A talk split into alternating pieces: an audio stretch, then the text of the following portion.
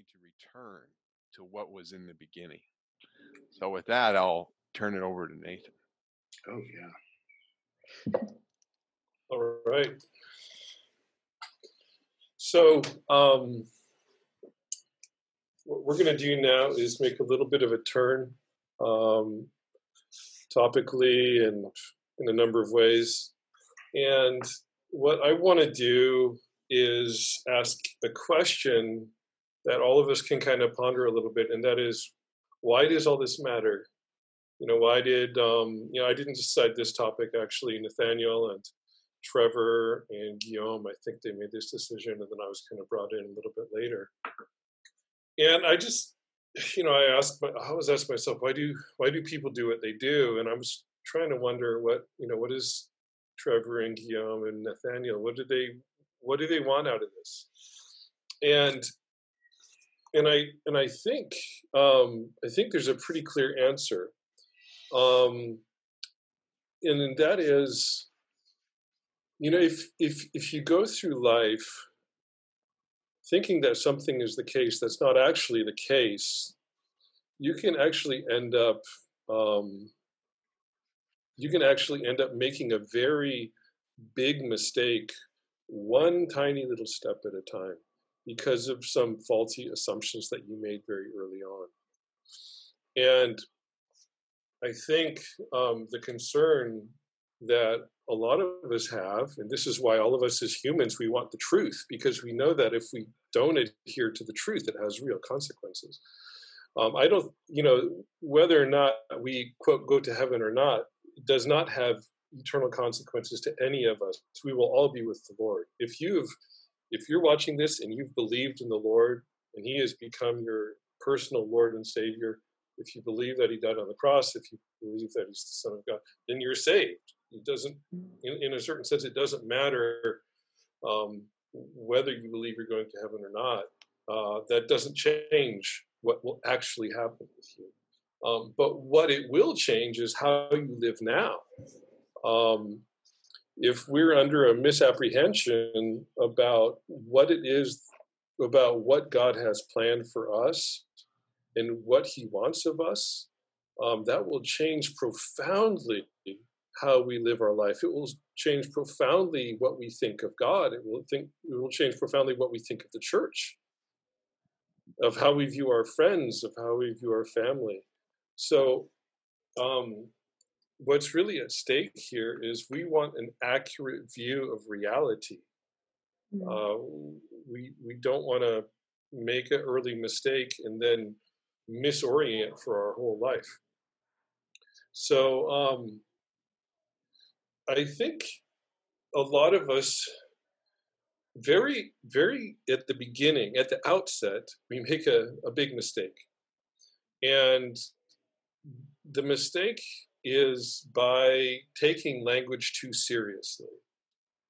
Okay, now he's going philosophical, but stick with me here.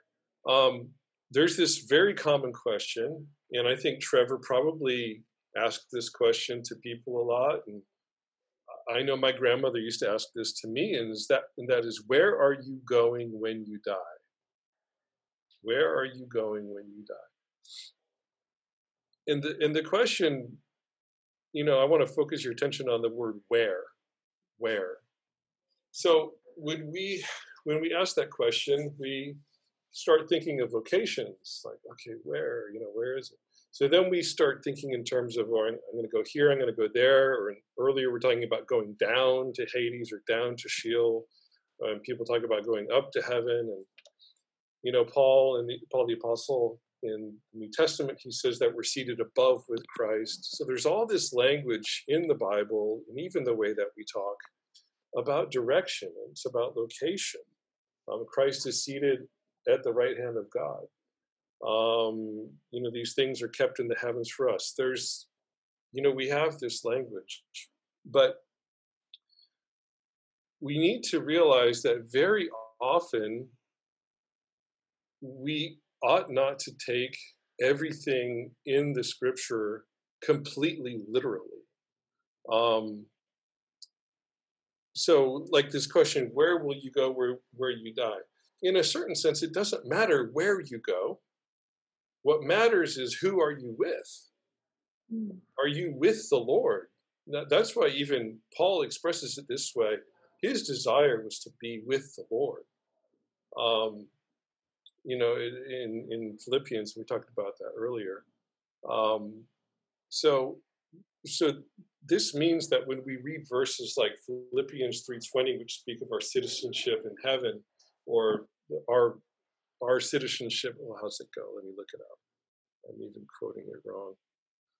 Um, yeah, for our citizenship uh, is in the heavens. Uh, in Greek is what it says, uh, uh, in the heavens. We don't, we shouldn't be stumbled and think, okay, we this is a this is a place that we're going. Um, place is not the emphasis in the way God is working with human beings. He's not tra- he's not zipping us around to different parts of the universe based on our ontological status. Are we alive? Are we dead? Are we dead but before he's returned? And you know, our souls are going this way and kind of going this way and this going. Um, it's not so much that this is what the Lord is focused on. What He's focused on is our condition, and He's focused on um, our person. He's He's focused on us, and He's focused on who we're with. Um, so, what I want to do is actually look at this from a church historical perspective, and um, particularly the question of um, this question of of um, of where and, and, why all of this matters. And and I want to do this by uh, first introducing a couple verses. One is Hebrews 12, 1 and 2. Um, there, there's a verse that says that we look away from all the things distracting us and we look away unto Jesus, the author and the perfecter of our faith. What, what God really wants us to be looking at is not so much uh, destination in terms of where are we going. He wants us to be looking away unto Jesus. Right. And according to this verse, there's there are a lot of things that are competing for our attention. Um, you know, in your life, you know, all kinds of family affairs, um, health, financial concerns, COVID nineteen, um, am I going to go to get into the university that I want to go to, or uh, does that person love me back? You know, all, all these kind of questions that we have. What the Lord really wants us to do is look away into Jesus mm. and look away into a person. God is very concerned with with persons. Um, and likewise, when we consider our eternal destiny, it also has to do with a person not so much with um, with a place. Uh, we already covered John 14 earlier that really the destination, know, I'm going to prepare a place for you. And where was Jesus going? He was going to the Father. And the way that we get to the Father is through the Son. So the emphasis, again, is not going to a place, it's going to a person through the Son to the Father. Um, our destiny um, is not a place, it's it's a person, it's the Father. No one comes to the Father except through me. And if honestly, if I had a choice of going up to if going any place or going to the Father, I'd much rather go to the Father than than any other place. But kind of, uh, a point that was raised a little bit earlier, and and you're going to have to forgive me. I I kind of go into lecture mode because that's what I do. Um, so I'll try to be a little interactive, but I've got these notes and I'm going to probably go through them as quickly as I can, but at a pace that hopefully you can follow. Um, but I would like to say that from the very beginning of our history, and by our history, I mean the history of believers in Christ, there has been a tendency among us, amongst our early brothers and sisters, to want to physicalize the spiritual promises that God has given us. And there's also been a tendency to, instead of focusing on the Father, the Son, and the Spirit, on the triune God, there's been a tendency to focus on stuff and focus on getting stuff and focus on what's good for me and what's good for my family and what's good for my friends if we're particularly large of heart. Um, but there's been this tendency to always instead of wanting to lay hold of God Himself, there's a tendency just to kind of want to go to a nice place when we die. You know, we're tired and we want to go to a nice place.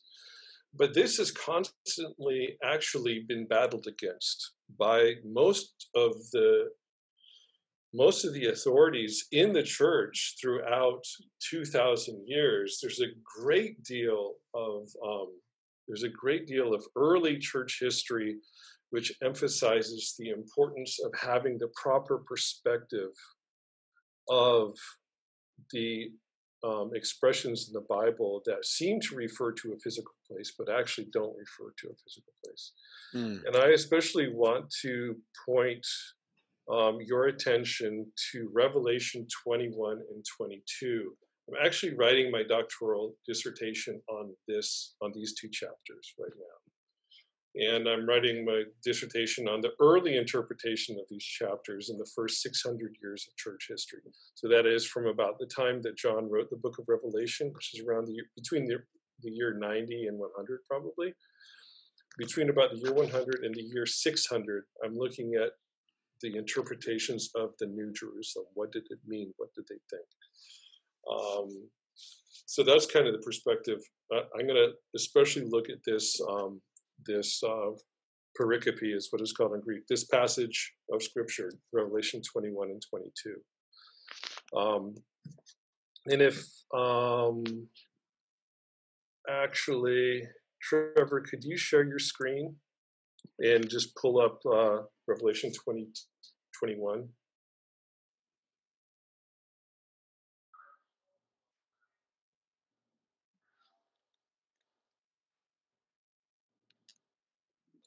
So Revelation 21, it's the, the verse that Nathaniel was just talking about not long ago.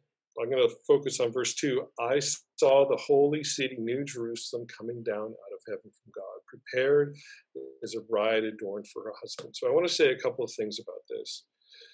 Um, many people, especially in the last couple hundred years, especially in the last couple of hundred years, when they read this, they really emphasize on um, on a city like an actual city. If you go to, don't do this, okay, but if you go to Google and you type in the image search and you enter the word New Jerusalem, some of you are doing it already. Please, you know, if you must, you must.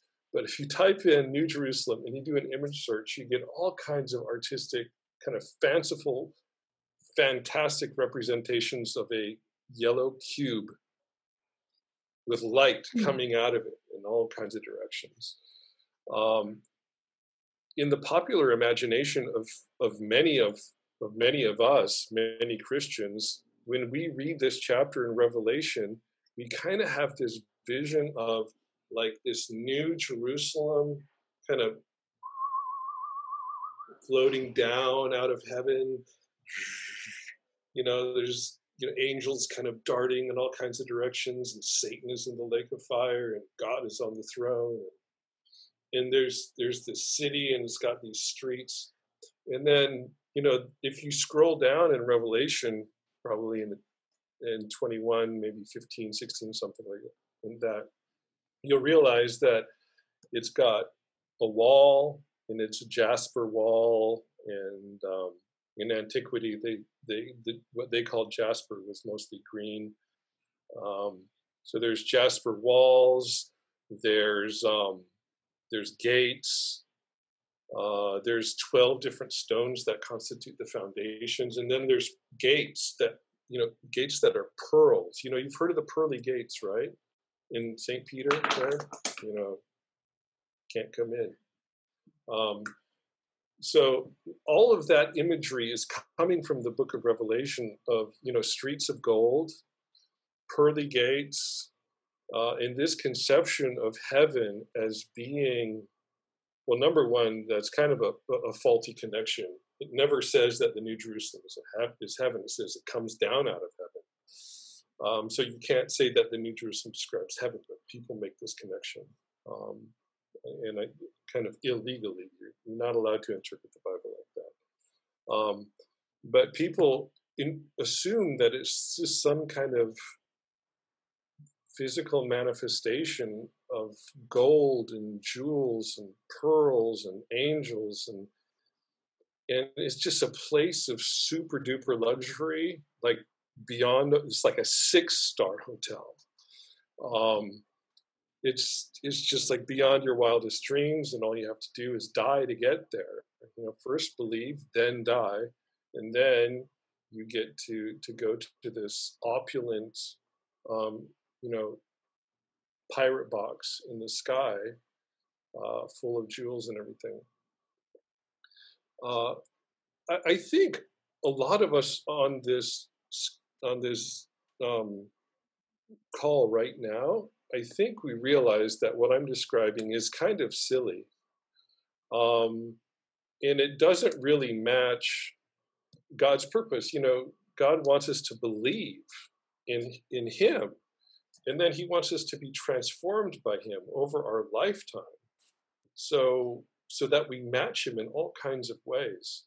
Right. The end of if the end of that story is just that we um he's like, okay, nice that you believed in me, now you get gold. It's it's just like that that doesn't connect. There's something not something is not right with that picture. Um, but I would like to tell you that this kind of vulgar expectation of a golden golden city and you know coming down out of the sky or something like that that's a, that that low kind of unworthy view of what um, what our life with the lord is um, is very old and i would like to actually at this point take you to what i think is a super interesting quote I'm going to start sharing my screen. Uh, second, I'm kind of new to this, guys. I'm not super experienced like your other hosts. Um, share screen.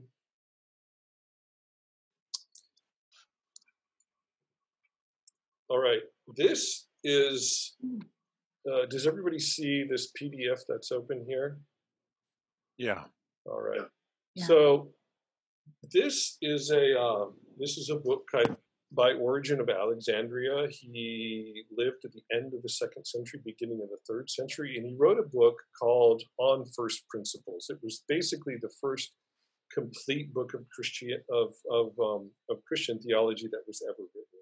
Origen is kind of considered the father of systematic theologians because he went through the faith step by step, the Father, Son, Spirit, promises, salvation.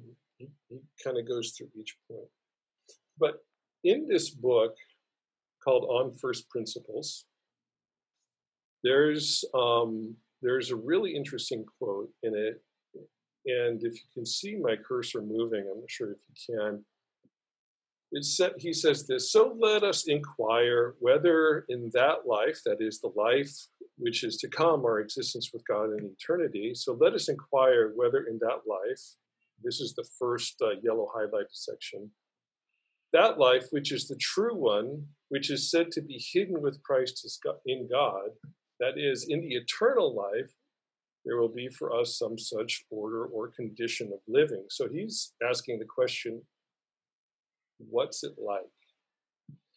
And what he answers is his his first answer is super illuminating. He says certain persons rejecting the labor of thinking and following the superficial superficial view of the letter of the law or yielding rather in some way to their own desires and lusts being disciples of the letter alone reckon that the promises of the future are to be looked for in the pleasure of luxury of the body and especially because of this, they desire to have again after the resurrection flesh of such a kind that never lacks the ability to eat and to drink and to do all things that pertain to flesh and blood, not following the teaching of the Apostle Paul regarding the resurrection of the spiritual body.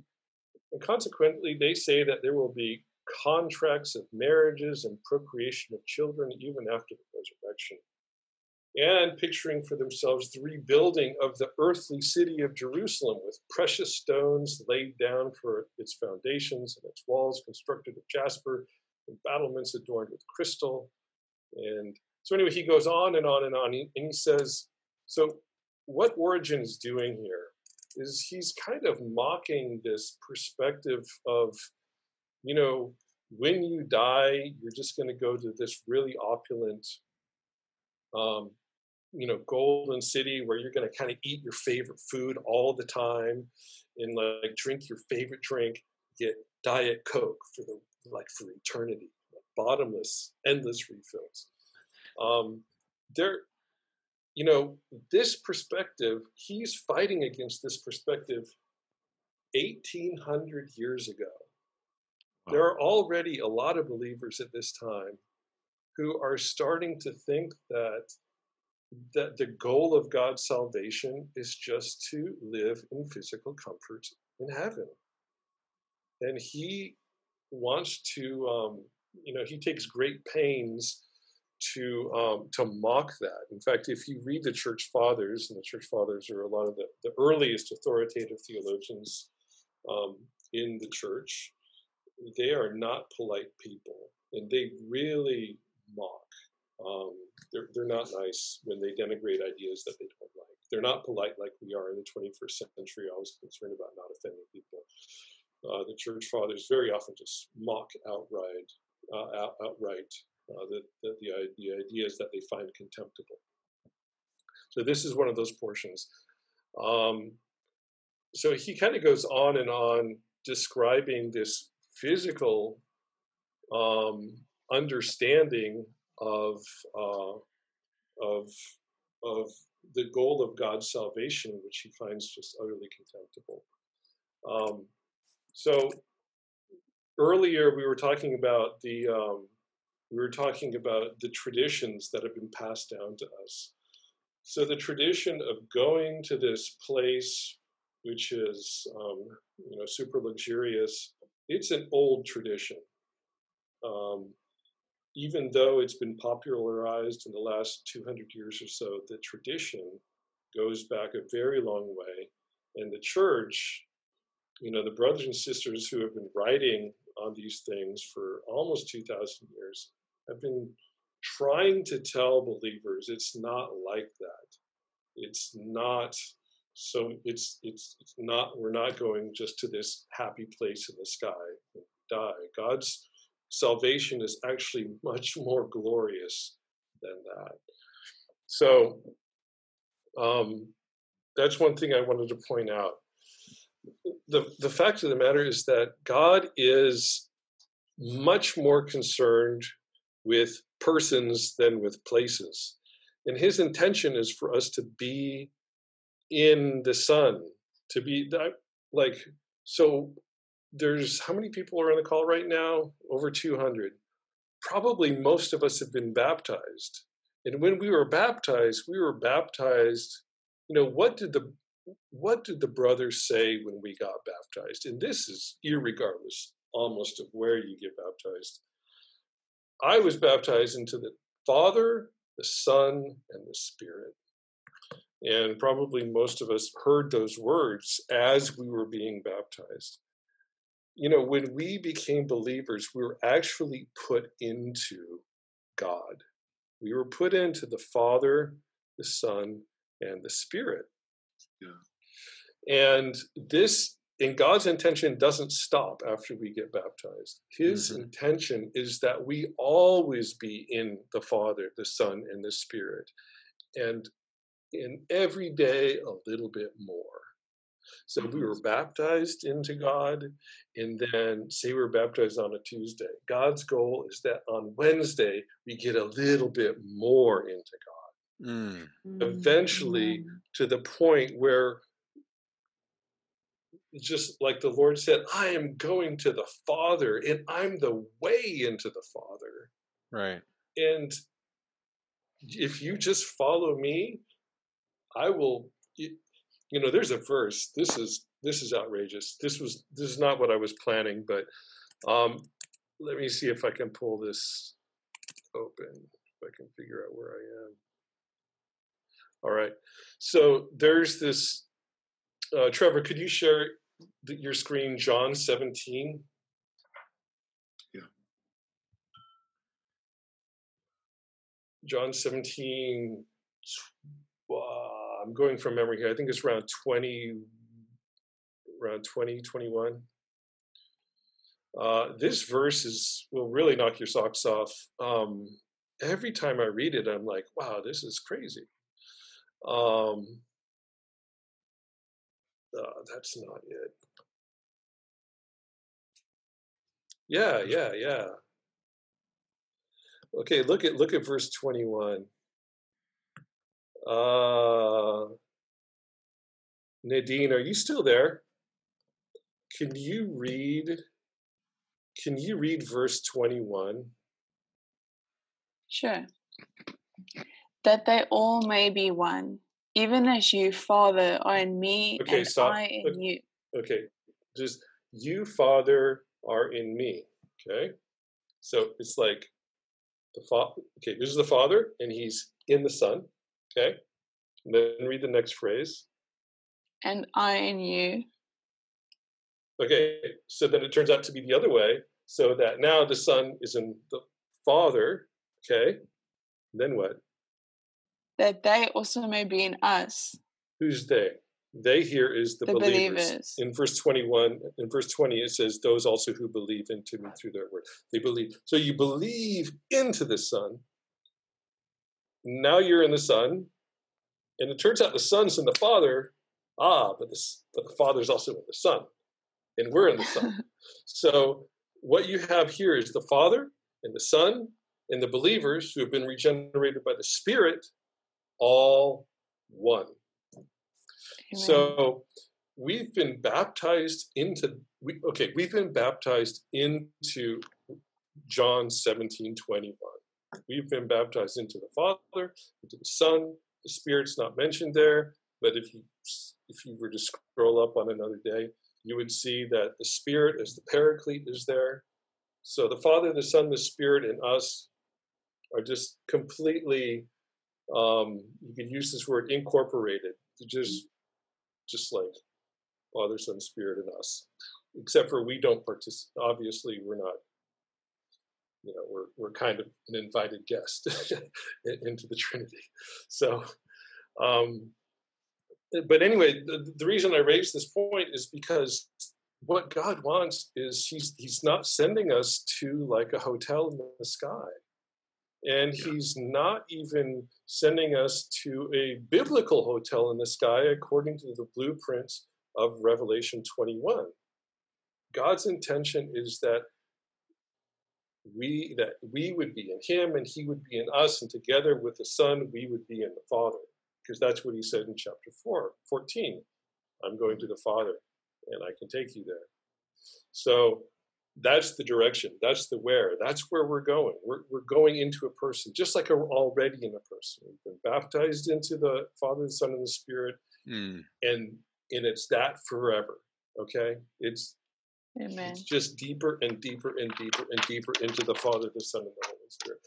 And there's one of the church fathers called Gregory of Nyssa. He's, and this just blows my mind. He says, We will constantly be getting deeper and deeper and deeper into fellowship with God for eternity, and it will never stop. He, he says it's like a staircase that never ends. Mm.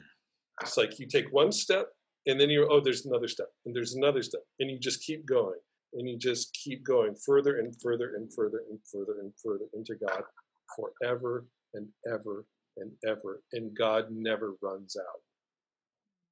It's Amen. just I mean your mind is already at the edge of its capacity. You know, earlier Nadine said something really nice. It was so good. It was the only thing I wrote down from the previous two hours. Sorry, Trevor. But uh, it was Nadine's thing that I wrote down. She says, This goes beyond our natural mental capacity. This is absolutely true. what God is calling us into is so much further than this materialist, uh, or even, I mean, this surpasses up.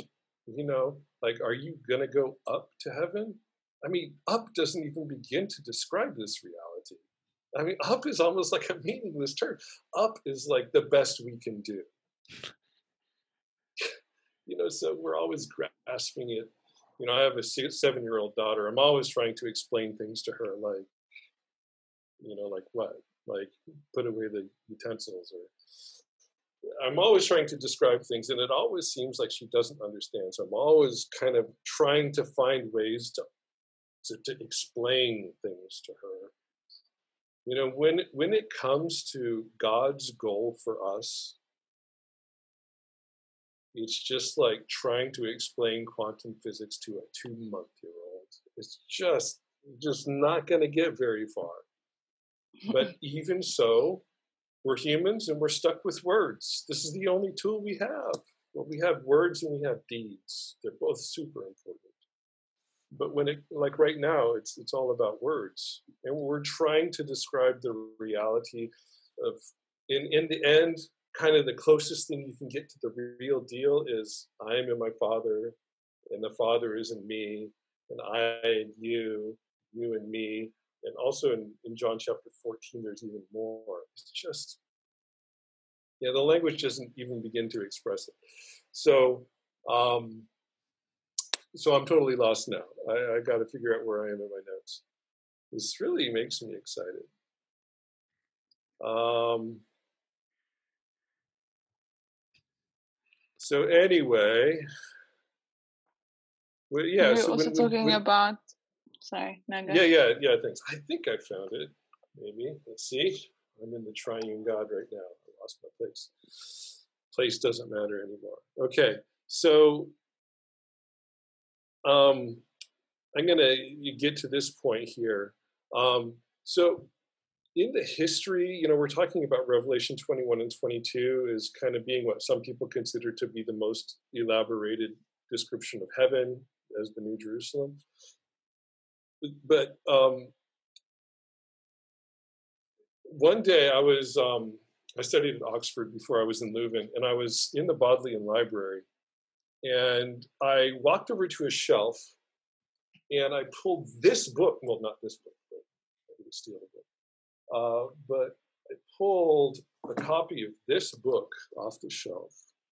This is called "There's the Fathers of the Church series from Catholic University Press of America.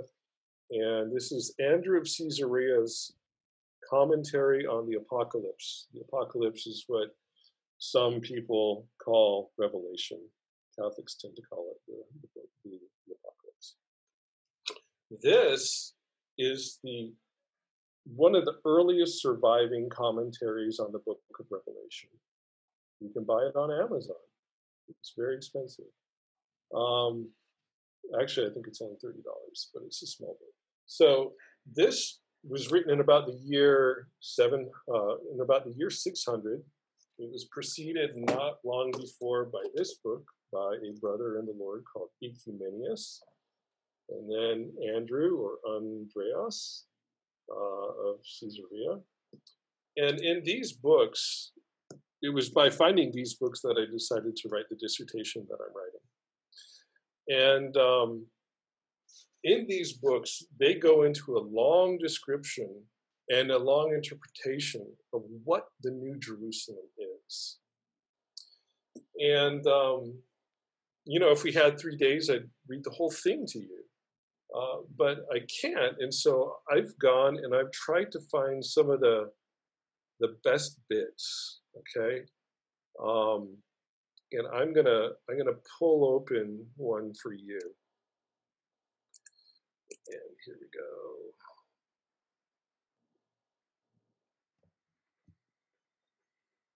Okay, so this is um,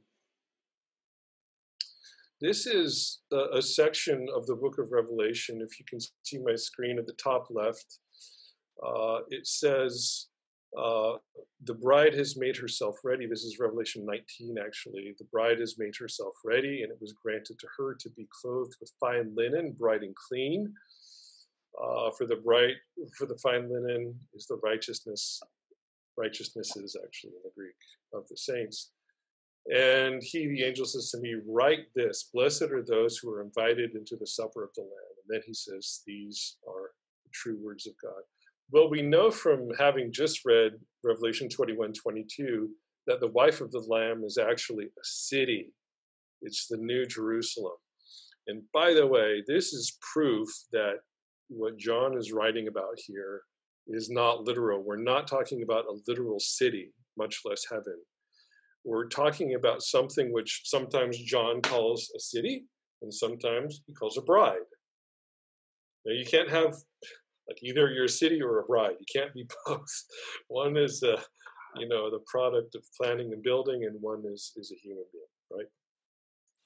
So, um, so it's this tension between the city and the bride, which Andrew of Caesarea, writing in around six in the year 614, he writes this, and I'm going to read this yellow bit here. Um, the supper of Christ is the festival of those who are saved and the all encompassing harmony in gladness in which the blessed ones who attain this will enter together into the eternal bride chamber of the holy bridegroom of clean souls. So, in other words, we, as the New Jerusalem, are marrying Christ. Okay? If you've never heard this before, this is your first time, and when we're done, go spend some time with Revelation 19:9 where you see, where you will find out that the church is actually the bride of Christ and will marry Christ. But then uh, Andrew goes on, brother Andrew of Caesarea. By the way, those of you who know your antiquity, there are two Caesareas. One of them is in kind of in Syria, and then one of them is up in Anatolia or Asia Minor. This is the one up in the north. Um, so then he says this Many are the blessings of the future age, and they all surpass understanding. Okay, we can't skip that.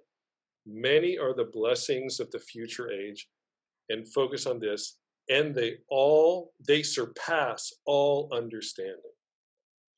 Okay, what he acknowledges here is he's about to say something which can't be said and he's about to try to articulate something that we can't understand.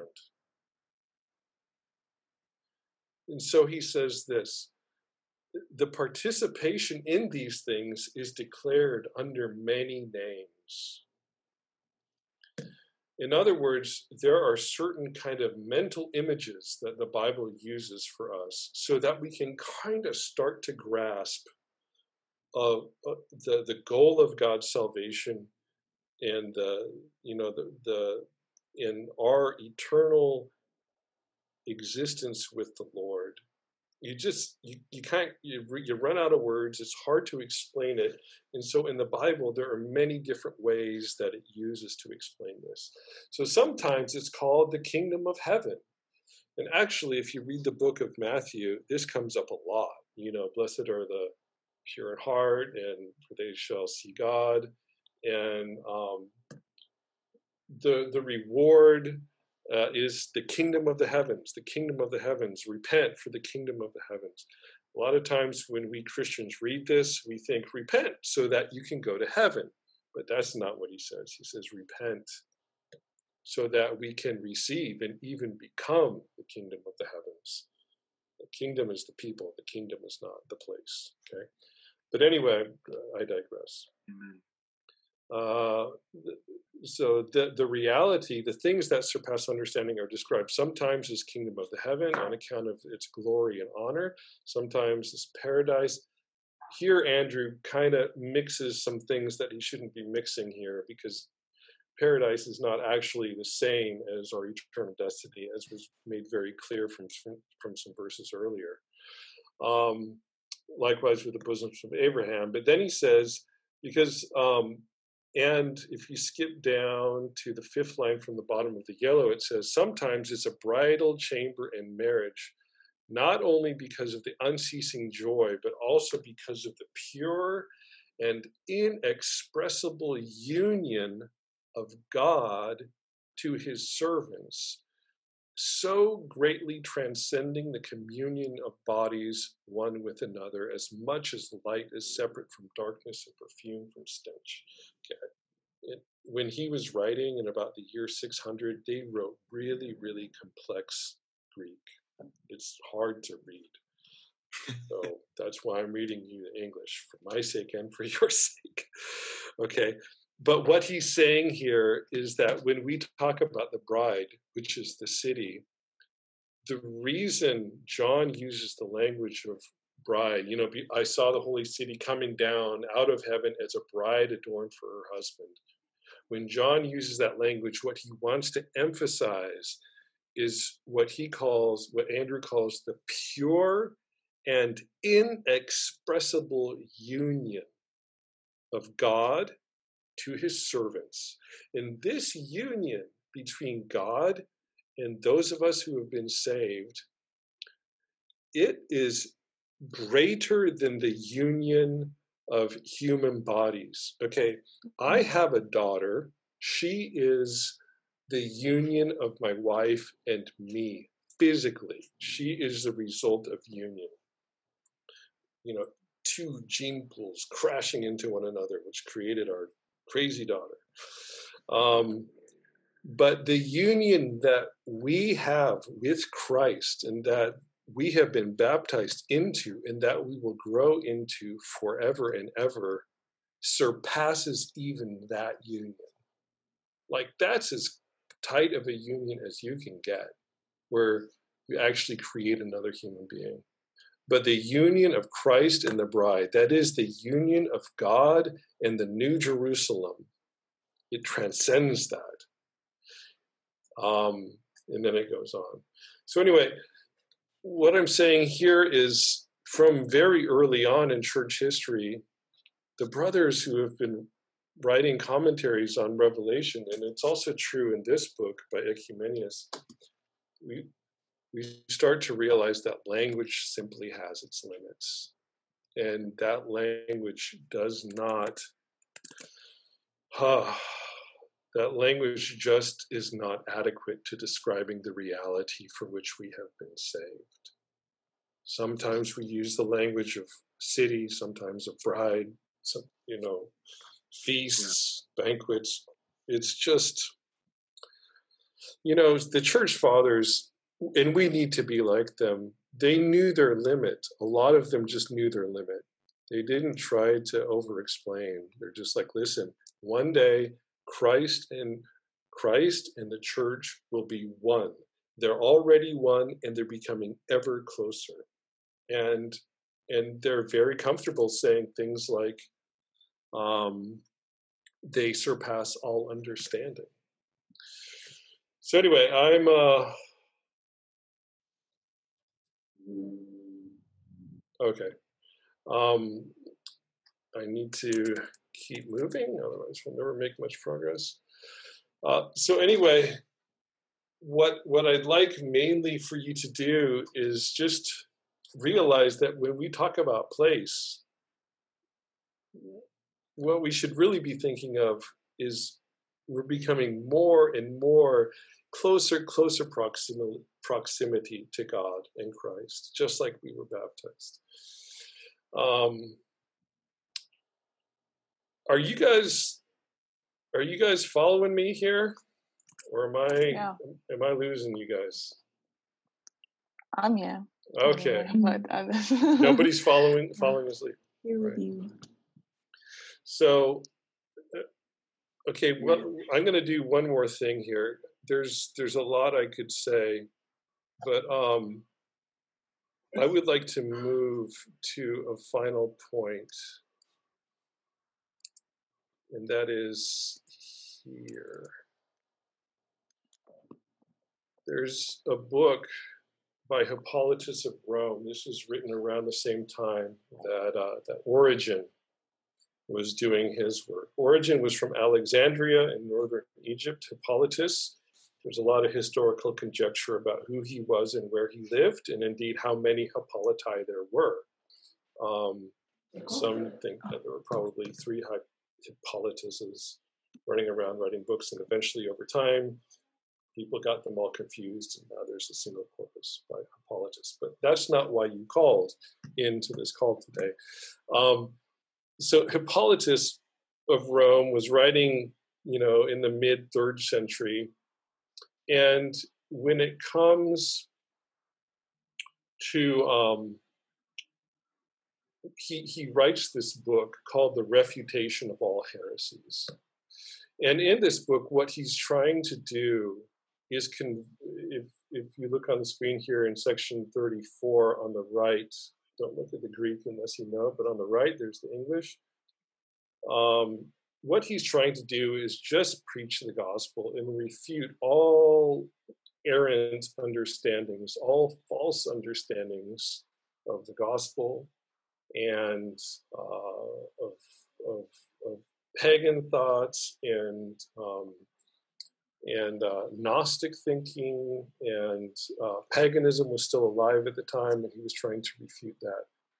But at the end of this very long book, in book 10, he talks about those who have believed in Christ and believed in Christ in a pure and true way uh, without mixing other things into it. And he says this he says, these things, in other words, um, you know, eternal punishment, uh, you will escape these things when you have been taught about the God who truly exists. You will have an immortal and incorruptible God, uh, body together with the soul, and you who have lived on earth and knew the heavenly King, will receive the kingdom of heaven. Here, he's not talking about going to heaven, by the way. and I'll show you what he's actually talking about. You knew the heavenly king even in your life, and you receive the kingdom of heaven, a kingdom which is heavenly in nature, not heavenly in location. And it says, He said, You will be a friend of God and a co heir with Christ, no longer a slave to desires, suffering, and diseases. Okay, now this may blow some of you off your chair then he says, You have become a God. And if you look over here in the Greek, it's it's it's just jarring. You have become God. That's what it says.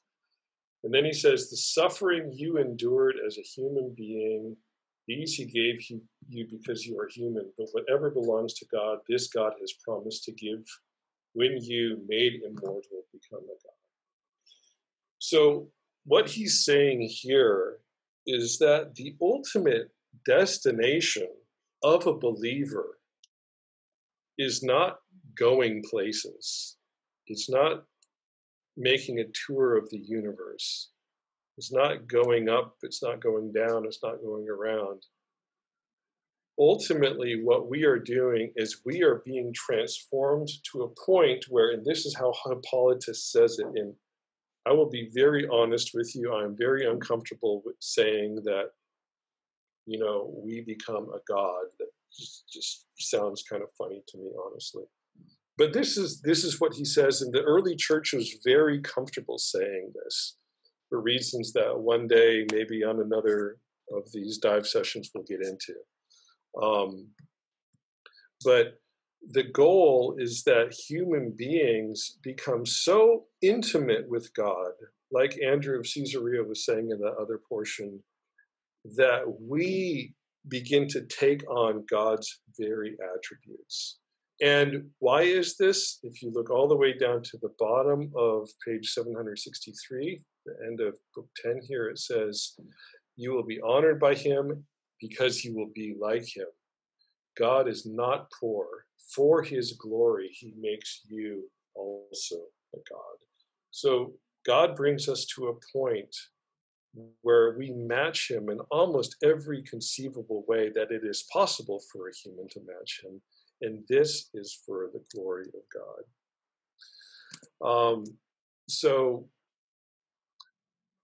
this is uh, this is where in the end the i'm i'm kind of struggling for how to articulate this we you know i began my section by saying you know we're we're kind we've kind of become used to this question and the question is where are we going to go where do we go when we die hopefully through taking you on a little bit of a tour of some of the earliest thinking of our fellow believers, you know, not long after Christ died and resurrected and ascended, and the church was formed, and then the you know the, the brothers started teaching. Very early on, there was a very very exalted view of our ultimate destiny. In our ultimate destiny, it was expressed very clearly by Christ. Right. Our destiny is God. hmm Our destiny is not a place. Our destiny, much less is it a extravagantly, um, you know, physical place. There may be physical components to it. I don't know, but, um, but we are going into God. Essentially, we have been baptized into Him we are with him you know paul says many times in the new testament that we are in christ and he also says christ is in us you know the, the whole purpose of god's salvation is that we would be in god god would be in us he does it's not like at the end like when we die suddenly he says aha well you know i used to be in you and you and me but now the really good stuff happens you get to go to heaven and have a golden city you know it's that's a bait and switch. That's you know that would be really disappointing for me, frankly. I Yeah. really like being in the Father, the Son, and the Holy Spirit, and I want to do that forever and ever. It's begun now, and it will always continue. Amen. Um, Amen. so, my dear brothers and sisters, wherever you are, and I think we probably got six continents represented on this call, um, remember that our goal is a person. Our goal is to just get into God in ways that human language cannot even begin to describe. This is our goal. Um, and I just want to end with this one thing. You know, uh, somebody said earlier, we're not pulling this stuff out of nowhere. We're not just like, we didn't just discover this. Um, you know, those of us on this call. It's not like this is a secret that nobody knows. I want to show you. Um, I want to show you my screen one more time. And this is an article that was written by an academic in 1987. This is the New Jerusalem, which is people as a place, not a place for people. And this actually ended up being a very influential article. Uh, if any of you are universities and you have access to JSTOR or any, um, you know, any of these academic uh, databases, it's very easy to find this. Look up Robert H. Gundry, and you can read this article if you want. Um, but I would say that a lot of even theologians that I'm in touch with, and I'm I'm really in touch with a lot of the you know top theologians and doing historical theology. Um, if you ask any of them, none of them will tell you, yeah, yeah, yeah, we're going to go, you know, we're going to go to this neat thing in the sky when we die. That serious theologians don't think that way. Unfortunately, for some reason, and I honestly cannot figure this out, people they go to seminary and they learn things and then they go out and they teach their parishioners that when they die they're going to go to a fancy place in the sky and everything's going to be great and a lot of people are even writing books like I died and I went to heaven and then I came back, you know, after my heart attack and you know, and I saw like mountains out of rubies. You know, brothers and sisters, this is this is that's not an accurate view. I don't know what it is that they're experiencing. I don't know what kind of dreams they're having. But according to what the Bible tells us, Christ is the way into the Father. I cannot think of a better destiny, a better goal, a better place than to be in the Father with the Son by the Spirit. That is, you know, that is that's as good as it gets. You know, there is one place in the New Testament, Paul said, Let no one defraud you. I think he was talking to Timothy or to Titus, who were young brothers at the time. And Paul was just like, Don't let anybody give you anything less than the best. The best is that in that day you will know that I am in my Father, and you are in me, and I am in you, and together we will all be one. That is what the Bible tells us about our destiny. It never says you're going to go to heaven. It does say you're going into the Father. And and I think I think that's what we need to stand for. I think that's that's worthy.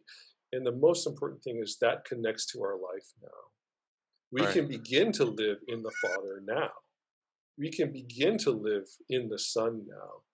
We were already baptized into the Father, the Son, and the Spirit. So let's continue doing that. Amen. Um, this is what the church has taught historically. And I think, you know, and the church has made some wrong turns along the way. I, I freely admit that. I, I don't I don't necessarily take these guys at face value on everything. But I will say when it comes to this, they got it right. We're entering into reality that's just beyond our ability to describe. And the closest way we can get to it is use metaphors of city, metaphors of bride, and in the end, we're just using words saying that we're in the Father, and the Father's in us, the Son's in us, and we're in Christ, the Spirit's in us. You know, that this is what we live for. This is this is what I'm living for. And I'm also writing a PhD about it, which is a lot of fun. Not many people get to do this kind of thing. Thank the Lord for that. Amen. All right. Amen. I'd like Sorry to to read it when lecture you're you done. guys, but but I, I, I could talk I could talk about this all day. I could even write a book about this. In fact, I will. That's right. Maybe he will. Okay. Called a dissertation. Yeah.